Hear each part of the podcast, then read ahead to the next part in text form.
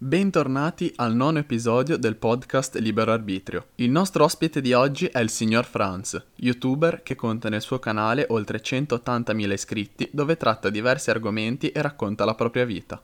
Io vi ricordo di seguire la pagina Instagram per rimanere sempre aggiornati e vi auguro buon ascolto. Innanzitutto ti ringrazio di aver Ah, accettato grazie a te. questa, questa intervista in questo podcast. La prima domanda facilissima, se ti presenti e ci racconti chi sei. Ok, allora io sono Francesco Calati, sono il signor Franz sui social, mi sono sempre occupato di video e fotografie, sin da quando ho iniziato a lavorare. Ho studiato pubblicità, ho cominciato direttamente a lavorare facendo video musicali e foto di cataloghi, oppure ho fatto anche matrimoni, ho fatto... eh, cioè per iniziare, insomma, per iniziare poi si, si fa tutto, si, si acchiappa tutto il possibile. Quindi ho fatto da- dalle cose più becere, ho fotografato dalle cose più becere, poi piano piano sono passato ai gruppi musicali sia con le foto sia con i video, poi sono passato definitivamente ai video e di cui ho curato la regia e la fotografia. Poi mi sono fermato con i video e i gruppi musicali perché i gruppi musicali avevano finito i soldi. E mi sono aperto un canale YouTube, eh, diciamo cinque anni fa forse, e al momento vivo di quello e di, di Instagram. Perfetto, e come hai detto te, quando ti nasce la tua idea di aprire un canale YouTube? Da cosa nasce? Come ti è venuta l'idea?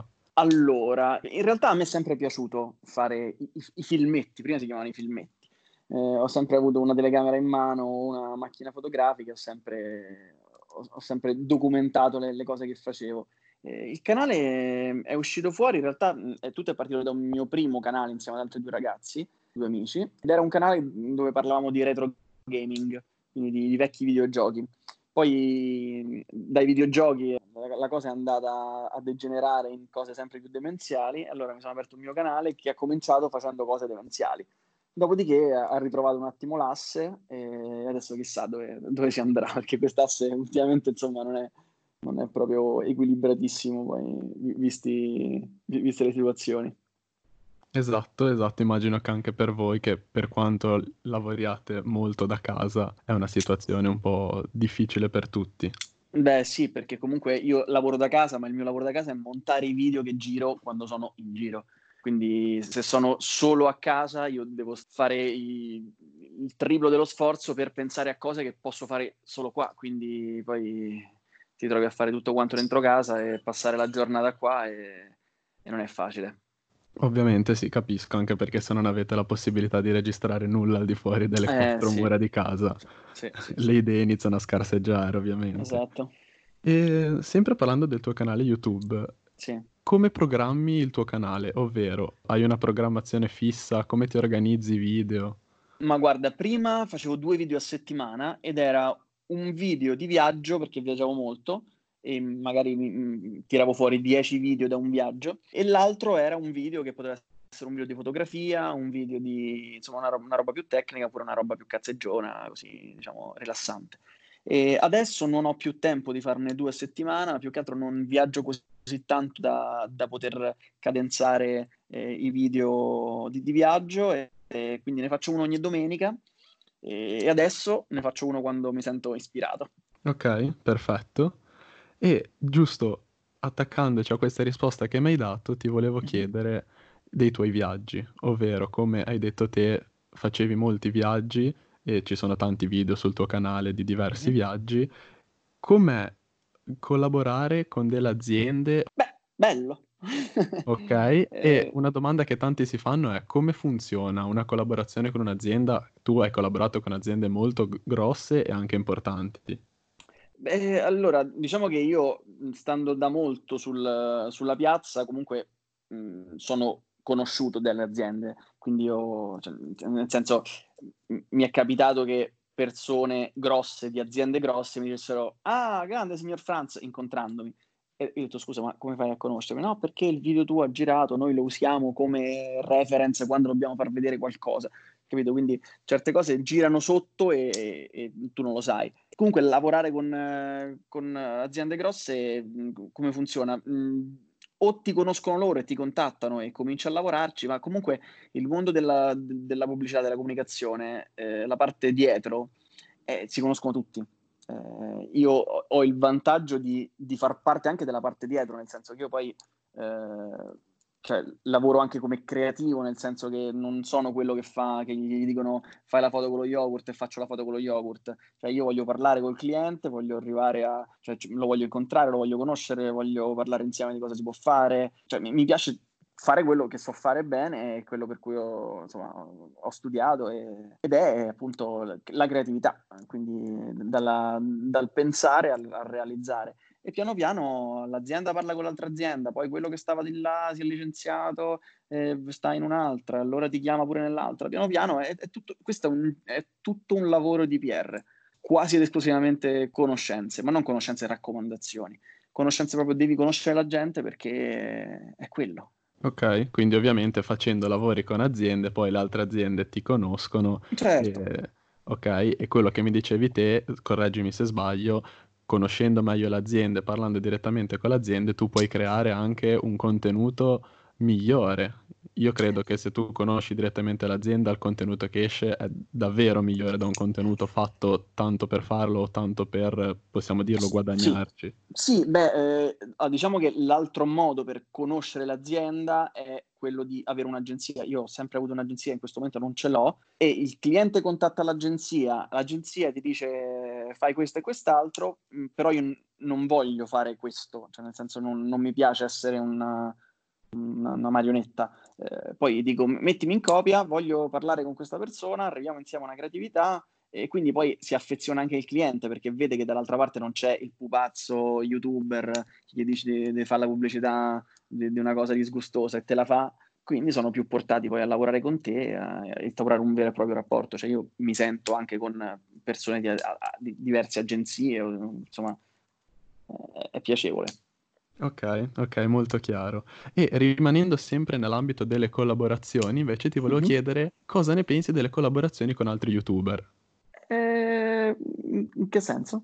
Allora, chi guarda YouTube può notare sì. che ci sono dei video fatti in collaborazione tra due youtuber che in tanti casi cozzano un po' l'uno con l'altro Mm-hmm. In tanti altri casi si vede che sono collaborazioni fatte solo ed esclusivamente per crescere di uno dei due youtuber e poi invece c'è il caso, come mi viene in mente adesso non perché sto parlando con te, di okay. eh, te e Marcello, okay. che si vede proprio che dietro a quel rapporto c'è un'amicizia reale che va al di certo, fuori certo. degli schermi di YouTube.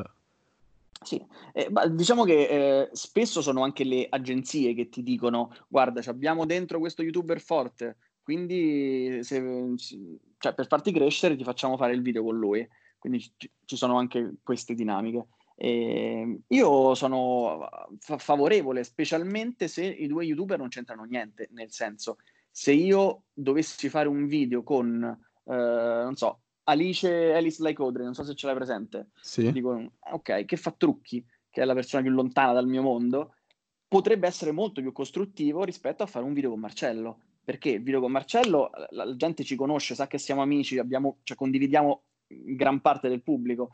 Il pubblico di Alice probabilmente non mi conosce, è un pubblico totalmente nuovo e quindi magari prendo molta più gente con Alice eh, piuttosto che se facessi un video con Marcello.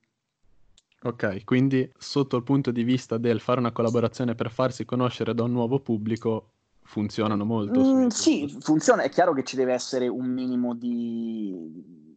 Cioè, eh, deve, bisogna funzionare insieme. È chiaro che non vado da uno youtuber e gli facciamo una collaborazione se non c'ho niente da dire. Se c'hai un progetto e vieni da me e mi dici guarda voglio fare questa cosa, eh, facciamola insieme eh, ed è una cosa interessante, sì, ma io ho, ho, degli amici che neanche avevano un canale YouTube, l'hanno aperto e hanno fatto 3.000 iscritti, adesso fanno grosse visualizzazioni, ma diciamo è, è roba che, che, mi piace fare insieme e quindi li faccio stare, li promuovo volentieri, cioè poi si creano tante, tante dinamiche all'interno di YouTube, tante belle e forse molte più brutte, nel senso che poi è un mondo un po', un po strano, ma come tutti i mondi, diciamo, artistici, tra virgolette, perché comunque si creano invidie, si creano gelosie, cose, quindi no, quello non lo faccio perché poi mi ruba il pubblico, perché poi quell'altro è meglio, no, io voglio essere il numero uno si creano un po' queste storie, quindi è bene anche selezionare le persone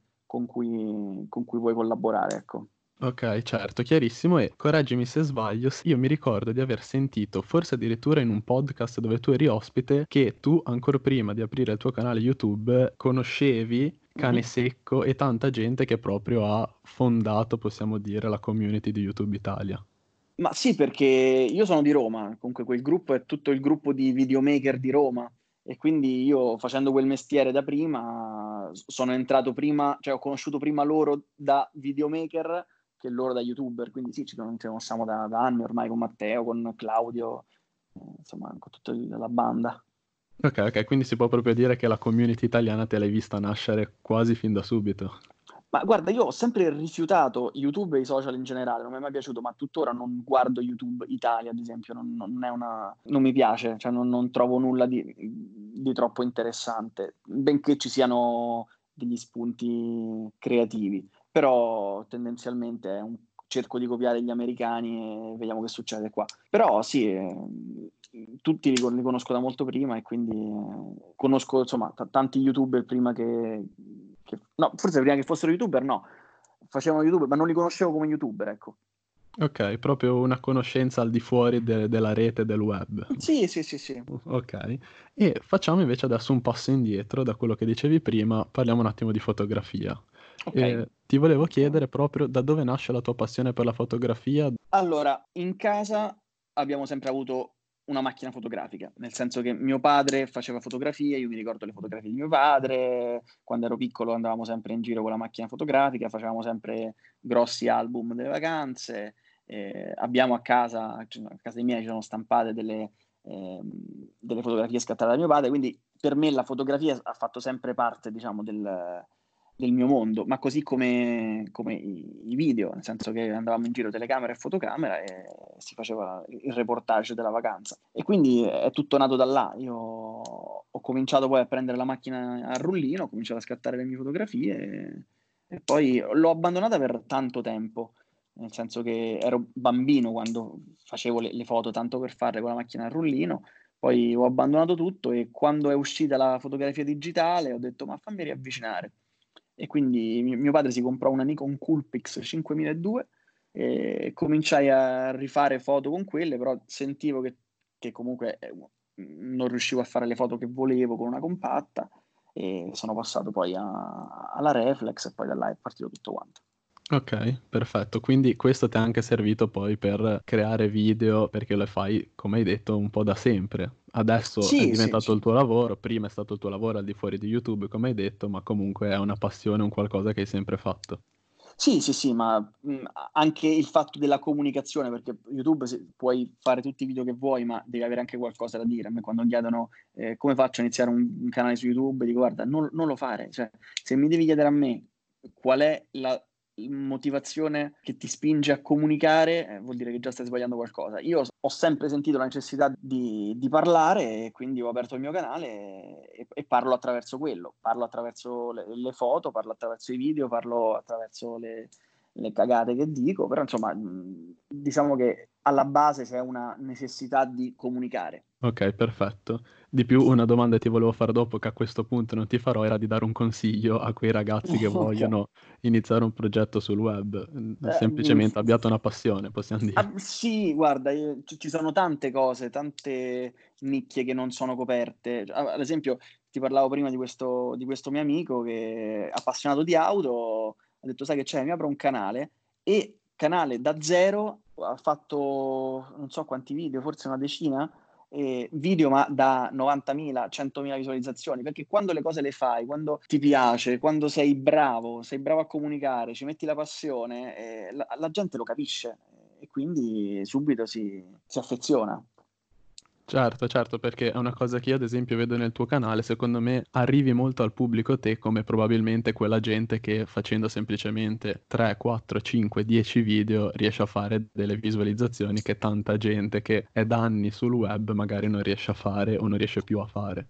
Ma guarda, il- la mia forza è nel riuscire a, a parlare con le persone, nel senso che io qualunque cosa dico ho una- un- uno zoccolo duro che mi fa sentire, un zoccolo duro di persone che, che mi ascolta perché gli piace il modo in cui comunico. E, e, questa è una cosa molto bella, cioè io faccio un video di fotografia e mi dicono io non ci capisco niente di fotografia, però me lo so guardato perché mi ha fatto appassionare. Faccio un video sulla macchina, mi dicono guarda io non ci ho mai capito nulla di macchina, ma come hai fatto questo video, che figata, mi è piaciuto un sacco quando hai smontato questo. Cioè, capito? È, è, questo poi, io non sono quello che fa i viaggi, non sono quello che parla di fotografia. Io sono il mio canale, sono, che non è un canale tematico, è un canale dove ci sono io che presento diverse cose.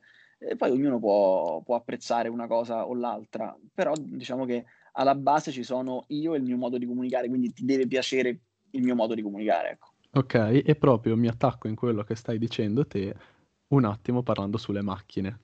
Okay. Si vede da YouTube, da chi ti segue su Instagram, che hai una grossa passione per le macchine e mi ritrovo molto in quello che stavi dicendo poco fa, ovvero in quelle persone che di macchine non ne sanno assolutamente niente. La volta che ci siamo avvicinati di più alle macchine è quando abbiamo preso la patente, okay. però eh, si vede che c'è una grande passione. Spiegaci anche un attimo di questa passione, da dove nasce e come si è sviluppata negli anni fino ad arrivare alla tua macchina che vedi, che chiunque Beh, ti segue può vedere come la, la lodi. E la...